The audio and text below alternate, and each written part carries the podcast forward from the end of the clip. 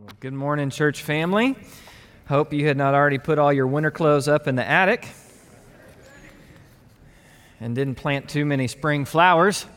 Uh, no, it's good to see you here this morning, church family. Glad you're back. Last week we started walking through the book of Daniel. And as I mentioned last week, when we come to the book of Daniel, Daniel forces us to, to answer the question how do we uh, walk faithfully with Jesus when it seems like we're living in an exile in a hostile world? And we should probably change it seems like. Reality is, Scripture says, for those of us in Christ, we are living in exile. We are sojourners in this world. We are living in a world that is not our home and is not reflective of the one to whom we belong. And as we come back to Daniel today, we take a step further, not just how do we walk faithfully with Jesus, but how do we respond when the news of imminent danger arrives at our doorstep. So if you've got your Bibles, I invite you to turn with me to Daniel chapter 2. Daniel 2, if you don't have a Bible or maybe you forgot your Bible this morning, please invite you to use the Bible in the pew back in front of you. The page numbers on the screen will correspond to it. Daniel chapter 2. Now, as we come there, remember what has, what has happened just prior in chapter 1. 605 BC, uh, all of Jerusalem watches as Nebuchadnezzar, the king of a pagan and foreign land comes marching into Jerusalem. They're defenseless, powerless to stop him, and he not only comes in and, and sets up his authority, Jerusalem, Judah will now be subject to Babylon. He marches straight into the house of God, to the temple, begins to take vessels from the house of God, objects that were dedicated for the holy use of worship before God, and, and proceeds to pillage those things and take them back to Babylon to the temples of his gods, like victory trophies. Not only that, but he comes to that elite and ruling class and he takes the best and the brightest of their young people and he takes them, some would say hostage, some would say cap, whatever you want to say, it takes them back to Babylon where he will enroll them in a three year university doctoral program in ba- all things Babylon. And in that group, there will be four young men who find themselves all of a sudden oh, ripped from family, ripped from the culture, the patterns of their people, who've watched what looks like to everybody looking from the outside, have watched their God lose. But as we saw last week, they recognized God's sovereign holy hand at work and they resolved themselves to honor His holiness. And it says at the, the end of that three year period that God, having granted them favor to continue to walk in their convictions, that, that at the end of that three year training period, they were found to be better than all of their fellow graduates. And it's at the end of that three year training period that we pick up. Graduation's just taken place for Daniel, and here's what it says Daniel 2. Now, in the second year of the reign of Nebuchadnezzar, Nebuchadnezzar had dreams, and his spirit was troubled, and his sleep left him. Now, just a little note here. say, well, wait, wait, Pastor, if they were kidnapped in the first year of his reign and they finished their three year program, how is it his second year. I just want to remind you Babylon counts different than how we count. Right? Uh, when a new president comes to office, we say he's in his first year. It's not how Babylon counts. Babylon ta- counts the first year that the ruler's on the throne as the year of ascendancy. So think like zero year, and then every year after that you start counting. So when it says second year, second year by Babylon royal standards, but third year in terms of how most of us are familiar. So it's why we say Daniel's just graduated. And in this moment, Nebuchadnezzar, who's young, who's fresh into his rule, he begins to have a dream. And this dream disturbs him so deeply that he is unable to sleep. It has pierced him down to the very core of his being. It has rocked the stability of his life. So it says, Then the king gave orders to call the magicians, the conjurers, the sorcerers, and the Chaldeans to tell the king his dreams. So they came in and stood before the king. The king said to them, I had a dream, and my spirit is anxious to understand the dream. Then the Chaldeans, and the Chaldeans here, sometimes it's an ethnic term referring to those uh, original ethnic Babylonians. Here it's, it's used in a, a religious sense. These are the master astrologers. These are the, the, uh, the priestly class of astrologers. They, they say, well, oh, king, live forever. I mean, simple. Long live the king. Okay, king, tell us. Tell us the dream to your servants and we'll declare the interpretation. So here's what goes on Nebuchadnezzar has this dream, and he decides he's going to pull in the best and the brightest of his counselors, of, of his political staffers. He's going to pull them in. And he does so. They come in, all these different groups. And the king says, Look, I've had a dream. It's really rocked me, I, and, and you need to interpret it. And they, like good political staffers, well, long live the king, good sir. Uh, tell us your dream. Now, here's where things are going to get interesting. The king replied to the Chaldeans The command from me on this is firm. If you do not make known to me the dream and its interpretation, you will be torn limb from limb, and your houses will be made a rubbish heap. But if you declare the dream and its interpretation, you will receive from me gifts and a reward and great honor. Therefore, declare to me the dream and its interpretation. Here's where he turns it up a notch. He says, Listen, he says, Understand what I'm telling you, it's firm. I'm not reconsidering it. You tell me my dream and what it means. I'm not telling you anything. Now, people debate well, why would he not tell them anything? You can wonder a number of things. Some have said perhaps many of these staffers who, were, who work for his father, he's suspicious of them and, and he wants to see if they really know what they're talking about. Perhaps he's just someone who realize, realizes you could play me for a fool. So if you're really legit, then you're going to have to, if you really have supernatural power, then you'll be able to know the dream. Otherwise, I'm not listening. Perhaps he's worried. Perhaps there's even a fear in his mind based on the dream that those who are closest around him could betray him. Coups were always possible, especially early in their reign. The reality is, we don't know why he held firm, but what he said is, is the ultimate challenge. He said, Look, I've had a dream. I need you to tell me what it means, but I'm not going to tell you the dream. You have to tell me my dream. So these, these staffers, they answered a second time and they said, Let the king tell the dream to his servants and we will declare this interpretation. They said, No, king, you tell us, and we'll, we'll give you the answers you need to know. So the king said, I know for certain you're just stalling for time. Inasmuch as you have seen from me, the command is firm that if you do not make the dream known to me, there's only one decree for you. For you have agreed together to speak lying and corrupt words before me until the situation is changed. Therefore, tell me the dream that I may know the interpretation, that I may know that you declare to me its interpretation. See, here's what these men would do. They've discovered archaeologically what they call dream books. And these, these astrologers, these sorcerers, these conjurers, what they would do is they would have these books that recorded dreams from people in the past and then would try to highlight key words or key symbolisms and, would, and then would point out it's kind of like a choose your own adventure book if you ever used one of those. Okay, go, okay, okay, well, oh, you've got this. Okay, well, go turn to this page now. Oh, okay. Oh, so they use kind of these formulas in this book to interpret the dream as if it was from God. And you catch, Nebuchadnezzar's not going to have anything to do with it. He goes, If you really, I, I, I, have to know for sure that what you tell me is the interpretation is legit. And the only way I can know if it's legit is if it comes from the gods. The Babylonians believed that, that dreams like this were, were messages from, from the divine.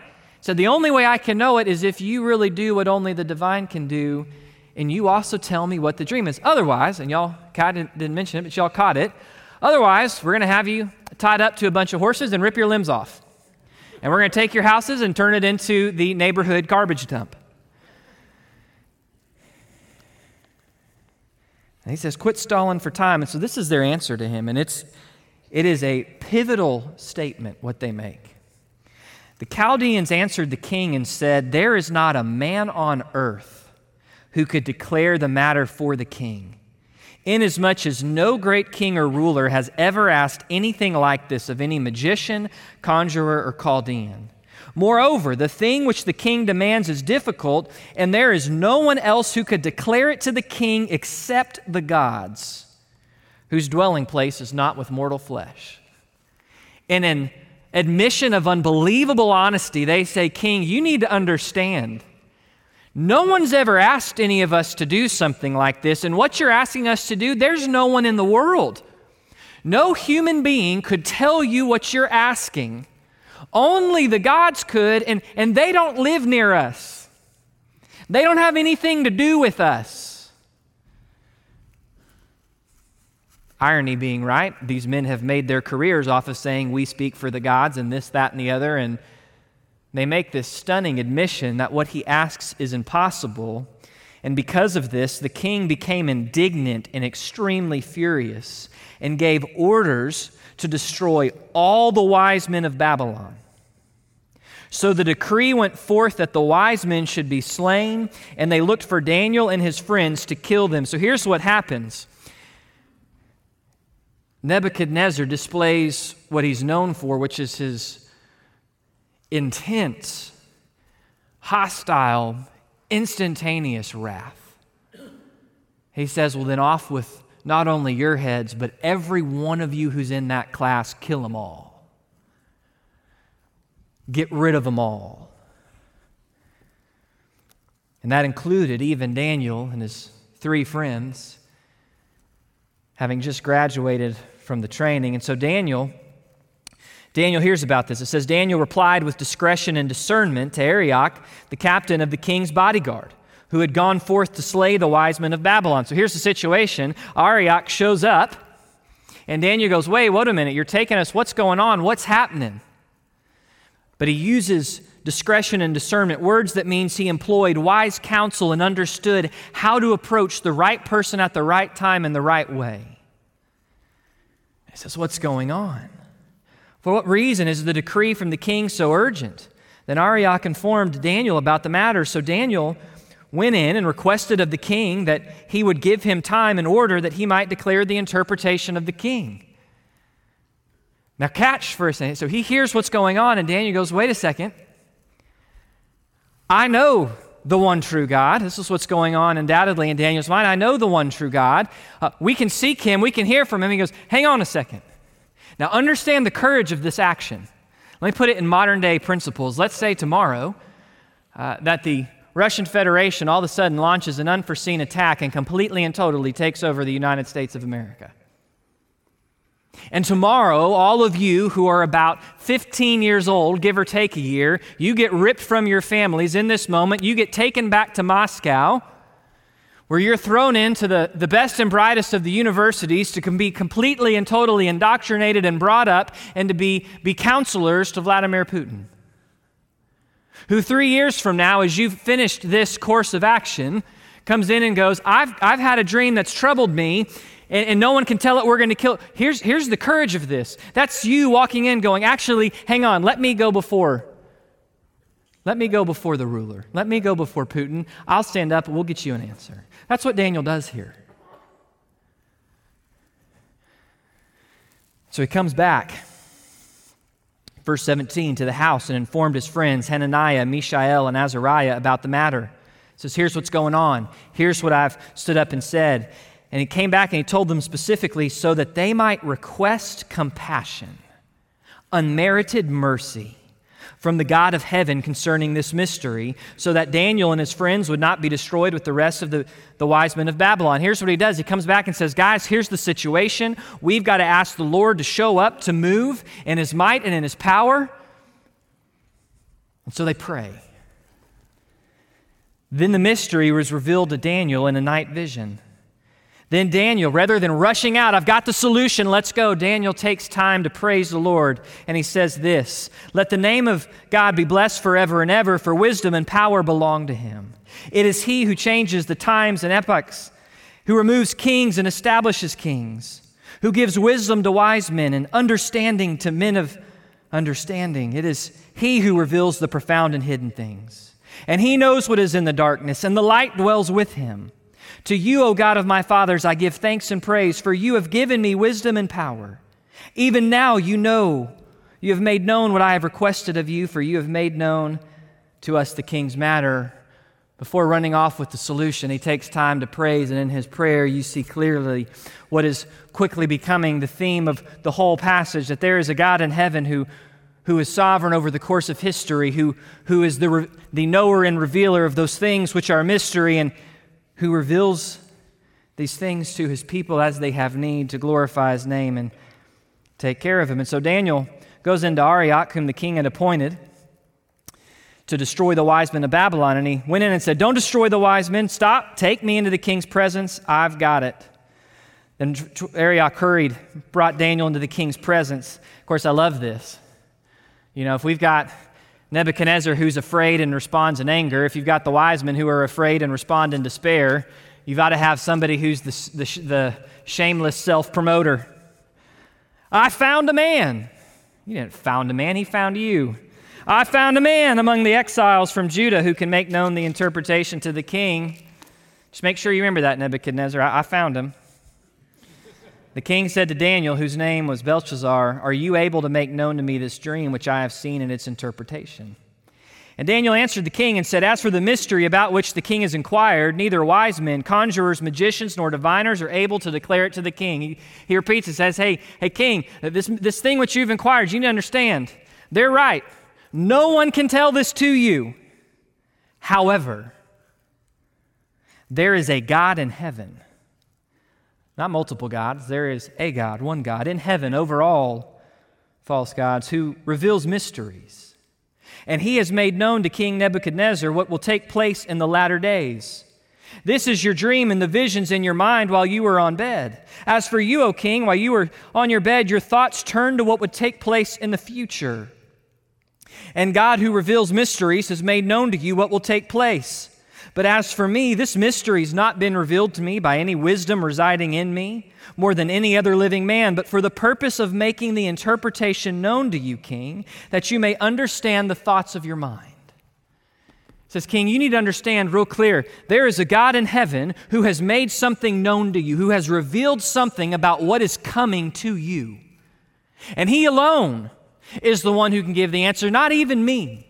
He said, There's nothing about me that is bring I am simply his instrument in unbelievable humility. He says, So before I tell you, King, you need to understand how we got here. And then he proceeds to tell him the dream. You, O king, were looking, behold, there was a single great statue, this giant statue. The statue, which was large and of extraordinary splendor, was standing in front of you. Its appearance was awesome. The head of that statue was made of fine gold, its breasts and arms of silver, its belly and thighs of bronze, its legs of iron, its feet partly of iron, partly of clay. And you continued looking until a stone was cut out without hands. And it struck the statue on the feet of iron and clay and crushed them. Then the iron and clay, the bronze, the silver, the gold were all crushed at the same time and became like chaff from the summer threshing floors and the wind carried them away, so not even a trace of them was found. But the stone, the stone that struck the statue, became a great mountain and filled the whole earth. Now, this was the dream. So now let me tell you the interpretation, O king. You are the King of kings to whom the God of heaven has given the kingdom, the power, the strength, and glory. Wherever the sons of men dwell, or the beasts of the field, or the birds of the sky, he's given them into your hand and caused you to rule over them all. King, understand, Nebuchadnezzar, the only reason you have what you have is because this God has uh, allowed you to have it. You are the head of gold. So in this statue, you are the head of gold. You, Nebuchadnezzar, your kingdom, Babylon, you are the head of gold. It says, After you, there will arise another kingdom inferior to you. That'd be the arms and chest of silver. And then another third kingdom of bronze which will rule over the earth. Then there will be a fourth kingdom as strong as iron, inasmuch as iron crushes and shatters all things. And he describes the mixture of the, the, the iron and, and the clay making for the feet, meaning it's something that has both strength but is unstable. And then drop down to verse 44 In the days of those kings, the God of heaven will set up a kingdom that will never be destroyed. And that kingdom will not be left for another people. It will crush and put an end to these kingdoms, but it will itself endure forever. Inasmuch as you saw that a stone was cut out of the mountain without hands, that it crushed the iron, the bronze, the clay, the silver, the gold. The great God has made known to the king what will take place in the future. So the dream is true, and its interpretation is trustworthy. Here's what he says He says, King, you had this dream. And in this dream, there was this horrifying, extraordinary statue. It had these, these, four, these four parts head of gold, arms of silver, thighs of bronze, legs of iron, and in the feet a mixture of iron and clay. And, and each one of those things represents different kingdoms that are going to arise, starting with your kingdom here at the head of gold. And we'll see this more as we get to Daniel 7. We'll go in more depth with what the prophecy is here, but those arms we know reference the empire of Persia. That bronze torso that rules over the earth would be the empire of Greece, which conquered the known world of its day. That the legs of iron would be the Roman Empire, who ruled with an iron fist. And it says there's going to be, though, a rock Oh, there's all sorts of implications for rocks in Scripture. There's going to be a rock cut out without hands, meaning supernatural in origin. It's cut out from the mountain of God, that place where God dwells, not with any human hands. It comes and it hits these kingdoms of the world and it collapses all of them. It obliterates them, turns them into dust. And when it hits, it doesn't just hit, but it, it as a foundation stone spreads out and covers the entire world and grows into a mountain, which in ancient times symbolized the dwelling place of God. And he says, This, this stone, this is the kingdom of God which is coming says this is the dream this is the interpretation. When nebuchadnezzar hears it verse 46 he falls down. He gives homage to daniel. He gave orders to present him an offering. Then the king answered and look at this shift. The previous chapter he's robbing the temple of god for trophies for his gods. Now look at what he says. Says surely your god is a god of all gods and a lord of kings and a revealer of mysteries since you have been able to reveal this mystery to me. Here's he doesn't quite come to the point of saying, Your God is the one true God, but he acknowledges, Hey, your God, the God that in our minds we plundered, actually, your God is over our gods. There is this beginning to shift as he recognizes the God of Daniel has done what no one else can do. He's told him the dream and its interpretation. Now, it's a lot of verses. There are so many places to run off, so many details in the story, but what's the point? Church family, here's the point of Daniel 2. There is a God, the one true God, who is the sovereign Lord over history, who alone is the knower and revealer of all mystery. He is the sovereign Lord over history. He is the revealer of all mystery. And when we understand these two truths, it moves us to respond, it moves us to act, humbly seeking His will faithfully employing his gifts, all while we confidently stand upon the hope of his kingdom. What do we mean by this? What do we mean that God is sovereign Lord of history? Let me remind we saw this is going to be a theme all throughout Daniel. What do we mean by sovereign? We mean God's in control. What we don't mean is some kind of Christian fatalism. Where when we say God is in control, it means everything, every little decision, everything that happens, good or bad, is all God's puppetry and, and choices don't matter. That's not what God's sovereignty means in Scripture. What God's sovereignty means in Scripture is that God has purposes, God has plans, and it doesn't matter how much we as humans agree with His plans or fight His plans, because He is in control, His plans win. That's what it means. It means sometimes his plans work out in conjunction with human choice. It means sometimes his plans work out in spite of human's choice. It means that as we make real and meaningful and consequential choices that he has granted us, a kind of free will to make, he and his sovereignty will not fail. His plan and purpose will be fulfilled. He is the sovereign Lord of history. He's sovereign over world affairs. Do you realize Daniel in 602 BC prophesies at minimum the next 600 years of world empires? And I say at minimum because depending on how you want to take the feet, we'll get there in a couple weeks. It could be even longer than that. Do you, do you realize that? That 600 years, no one, no one in 602 BC is going, you know what? One day those Romans, man, they're going to be a power to be reckoned with. No one sees that. No one knows it. You know what that's like? The equivalent of that? Realize this. That's like rewinding the clock 600 years from today, which would be 1423. Prior to the printing press being invented, and almost 70 years before Columbus and the European powers will sail over to America. Can you imagine a prophet rising up and going, hey, you know what? Let me tell you, in 600 years, uh, the most powerful nation in the world will be this, this place, America. Well, where's America? Well, you haven't found it yet. To your knowledge, I mean, other people have already found it. You're just behind. It's remarkable, but God is sovereign over the affairs of history. It means church family as we live in a day where there's war in Sudan and Ukraine when there's tension over Taiwan, when there's volatility in America, we cannot lose sight that in the midst of what looks like chaos to us, God is sovereign over history. He is moving, He is orchestrating, He is going about His purposes, and He's not just sovereign over history. This passage also shows He's sovereign in our personal lives. Daniel's not there by mistake. Daniel's there by the sovereign hand of God. Daniel, remember in the previous passage, God grants Daniel and all three of his friends great wisdom and, and knowledge, but he gives only Daniel the gift to interpret dreams. Daniel's the only one in the world that we know of who could possibly step into this place. And wouldn't you know it, he's there. And in a position where he could go, hey, by the way, can I go ask the king if I can have a shot at it? And where the king, who saw the stalling tactics of the, his charlatans of a staff. Goes, Oh, you want a night to seek your Lord and ask him for the dream? Great, do it. See you tomorrow. We'll see how you do. God's sovereign in the circumstances of our personal lives. Church family, you and I are not here in this day living by mistake. No matter how much we might wish it was yesterday or it was a different day or we could live in that time or this time, you and I are not here by mistake.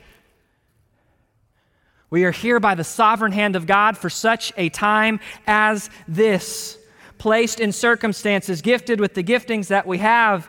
And understand God's sovereignty includes being in danger, it includes experiencing hardship. It does not dismiss the challenges of our daily lives, whether it be challenging coworkers or bitter classmates or antagonistic family. God is sovereign not over world affairs, but over the circumstances of our lives. And in that sovereignty, He is the revealer of all mystery. Do you realize how much we don't know? I mean, legitimately, there's not a human on the planet who can tell us what tomorrow will be. There's so much we don't know about the future. Contrary to what people want to say, there's so much we don't know scientifically. They got this new NASA telescope that can take pictures deeper into the universe than anything we've ever seen before. Uh, Thomas Butterfield and I were talking the other day about how uh, news came out that they're finding galaxies they can't explain based on their scientific understandings. They're, they're too big and too young. There's all sorts of stuff we don't know. We don't know the motives of each other's hearts. There is so much that is hidden from us, and there is only one who can know it. But there's many people who say they can. There, there is an increase and rise today in the use of astrologers, psychics, horoscopes, magic eight balls, not just in the world, but amongst people who claim to be born again. Church family, understand we as believers should have no business with any of it because there is only one who knows the unknown. His name is Jesus Christ. You know him by grace through faith. Not only that, but any ideology that says and claims it has all knowledge and can solve all things, whether it be scientific naturalism. Look, we can, we can give an answer for everything, even those things which, truth be told, we have no idea about. We can give you an answer. Anything that says it can answer anything and everything that is apart from Jesus Christ and His Word is a scam because there is only one who is sovereign over the Lord of history. There is only one who is the revealer of all mystery. His name is Jesus Christ. And when we understand these truths, church family, it means we will humbly seek his will. There's four responses in this passage. Did you catch it? I mentioned it already. Nebuchadnezzar, he grow, he's afraid, and his fear causes him to lash out in anger. We'll call them the charlatans, his staff. They're afraid. And they're living in total despair because they, they, there's no way to stop themselves from dying. There's Arioch, who always, in times of, of, of, what seems like chaos and hardship and danger, you've always got somebody. Some people grow angry and lash out, some people despair and do nothing, and then you've always got the self serving guy who goes, Well, at least I can make a buck. but there's a fourth response. Daniel and his friends see the very real danger that threatens their lives and the lives of those in their community. They see and experience what seems like chaos They've just realized Daniel's probably only about 17 or 18 years old. And he goes, But I know my God. He is the sovereign Lord of history. What is going on is not a mistake. I am here for such a time as this. I know that my God knows all things and He can intervene, and, and He is a personal God who, who acts faithfully to His people. And what do they do? They humbly seek themselves. Daniel already has the gift, according to chapter 1. He could go, Well, I've got that gift. I'm going to go take care of it. But that's not how Daniel acts. Daniel doesn't walk in pride, he walks in humility. He goes, God, you've given me this gift, but if you don't enable me to use it, it's all for a loss. If you, and how do they seek? They seek through prayer. They seek through prayer. They don't come together and strategize. They don't come together and spitball, okay, well, what if his dream is this? Okay, well, what? They come together and they get on their knees and they petition. They say, God, look, we get it. We need unmerited favor. We need unmerited compassion. We don't deserve any of it, but we're your people and we're seeking to honor you and we need you to show up. And they pray. And, church family, I'll just remind all of us if we're going to be a people of God that lives in the midst of exile in a chaotic world, we will not do it well if we are not people of prayer. And he doesn't just pray on his own. He goes, This is so big, it can't just be me. I'm going to get the rest of the prayer group. There's a reason we pray corporately, church family. And not only that, it also, there's sometimes you're going to have needs in your life, situations you're facing by the sovereign hand of God. You need other people to pray for you on. That's what He went and got the other guys for. You don't just need people praying for you, you need people praying with you. You see them. How do they humbly seek His will? They do it through prayerfulness, they do it in humility. And they do it because it, here's the reality, church family. If God is really the sovereign Lord of history, if He really reveals all mysteries, then it means it's imperative that we understand what He's actually doing so that we don't wrap ourselves up in a response or a cause that has nothing to do with what He's actually up to. So that we don't see all this going on and go, well, I'm just going to get angry about it. I feel like you're encroaching on, on my freedom and I'm in danger. I'm going to lash out, or, or I'm just going to despair and do nothing, or, or okay, well, what can I do? How can I navigate through this one? How can I maybe round some edges here? And we've got to know what God is up to. What is his purpose? What is his heart, church family, his purpose? It's clear in Scripture. God is moving and stirring things, seeking the redemption of lost men and women in salvation. And that will culminate in what has started already, the initial coming of his kingdom, and will conclude when he returns in the fullness and finality of the coming of his kingdom. Let me give you an example of what I mean. For many of us in this room, as many in this room, you remember our country and you remember the world pre 9 11. You know how much everything changed on a dime. I'd be willing to bet if we were just reminiscing and this is not, by the way, a guilty, you know, don't feel guilty here. I'm, this is not a gotcha moment. But I'd just be willing to bet. Most of us, if we're reminiscing, we would probably go, man, world was a much better place and we really enjoyed our country more than before 9 11, than all the chaos that's come after it. Did you know that since 9 11, more Muslims have come to faith in Christ worldwide than in the previous 1,500 years combined. What is God up to? God is up, not up to the preservation and protection of whatever geopolitical nation is our favorite or we find ourselves a citizen of.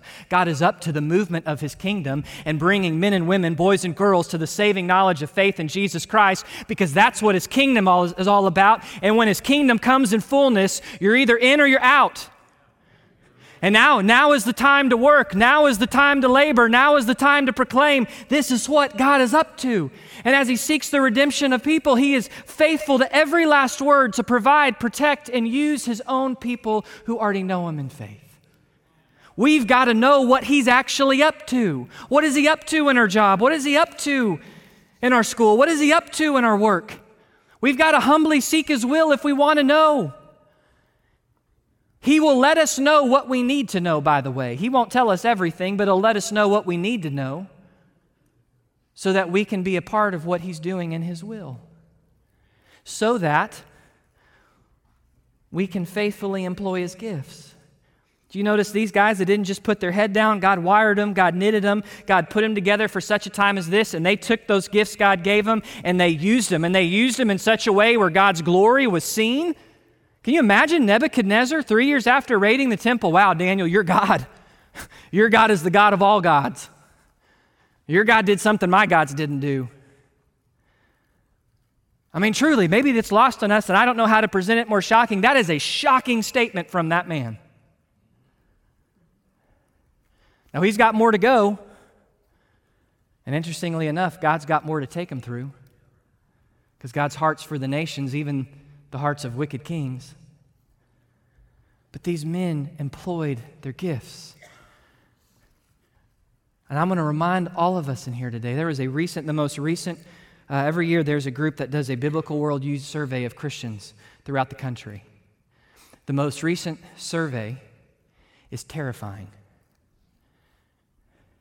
Did you know only a third of Christians if I'm going to make sure I remember. If I say this wrong, I will correct it next week, okay? I'm not God, so I can misremember a stat for sure. It's not hard to do. But if I remember correctly, only a third of Christians believe that there is a plan and purpose and meaning for their life. Christians. Can I remind you, church family, brother and sister, old, young, if you are in this room and you have breath, you are made in the image of God. If you are in this room and you have breath, God loves you so greatly, He sent His one and only Son to pay the price for you. And you can be in that relationship by grace through faith.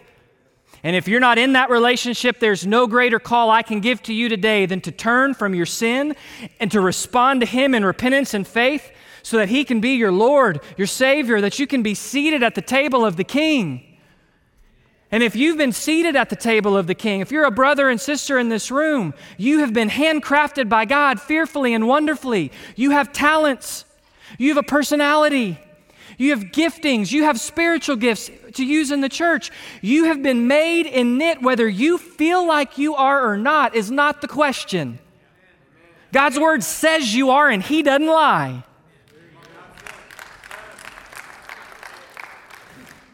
And you are here for such a time as this. And maybe God will use some of us globally, maybe nationally, but God desires to use all of us locally. How is God desiring to use your situation? How can you seek God's will to employ in wisdom and understanding the gifts God has given you? What is God doing in the circumstances of your life? Oh, that we wouldn't fall into the if onlys. Well, if only the election results were better. Well, if, if only this had never happened. Well, if only I lived in a different day. If only, if only, if only. We are here by the sovereign hand of God for such a time as this. We could be on the verge of absolute disaster or of a new great awakening.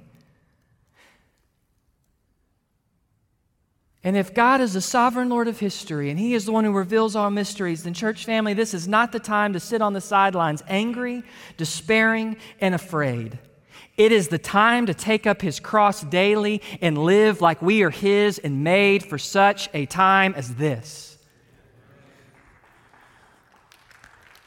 Now, if we're going to do that, and this will be the resounding note of close here, if we're going to do that, we're going to have to be confident of his hope. Biblical hope, by the way, is not, well, I sure, right? Like every year, I hope the Rangers win the World Series. That's called wishful thinking. Biblical hope is when there is something that is guaranteed coming, no chance of it not happening, it's for sure, but it hadn't happened yet in my present experience. But because of its certainty, it changes everything about how I live and move and breathe now. That's biblical hope.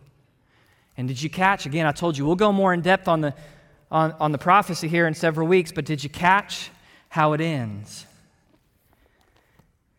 There is a kingdom coming. Oh, it's already started invading this world.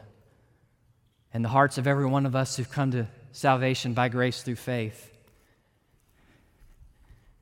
And the one who saves us is on his way bringing a kingdom that is final, eternal, that obliterates and overwhelms every form of opposition, that is absolutely sure, which is why we know God's word holds true, his will does win, and his kingdom shall stand. And because that is our hope, we don't quit. In 363 AD, Emperor Julian was on the throne of the Roman Empire.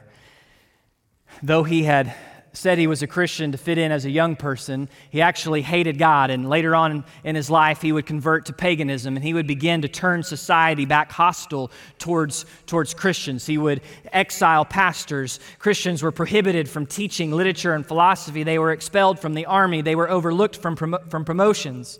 And one of his, one of his supporters asked, asked in a mocking way a Christian in the city of Antioch asked, asked him in a mocking way, Hey, what's the carpenter's son up to these days? And the Christian said, The maker of the world, whom you call the carpenter's son, is employed in making a coffin for the emperor. Several days later, news would arrive that Emperor Julian died in battle. And legend has it his last words were, You've won, Galilean. Church family, understand today. I don't care what the news says tomorrow. Our God is the sovereign Lord of history who alone reveals all mysteries, so we must humbly pursue his will, faithfully employ his gifts, all because we are sure and confident about the hope we have of his kingdom which is coming. Let's pray. Jesus, we look to you.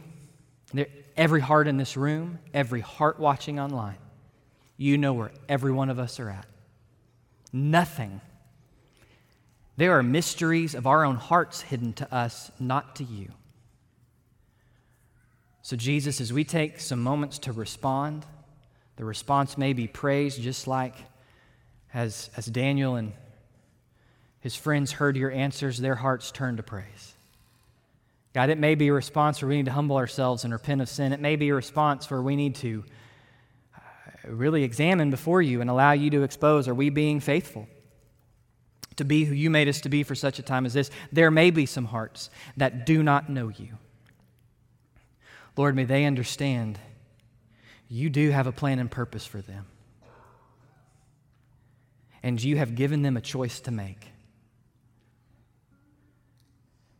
to repent and trust you as Savior and know you as Lord, or to remain trusting in their own abilities, enslaved forever in their sin. Lord, if there are hearts that are soft in that process today, maybe today be the day they choose you. Jesus, we look to you, and it's in your name I pray.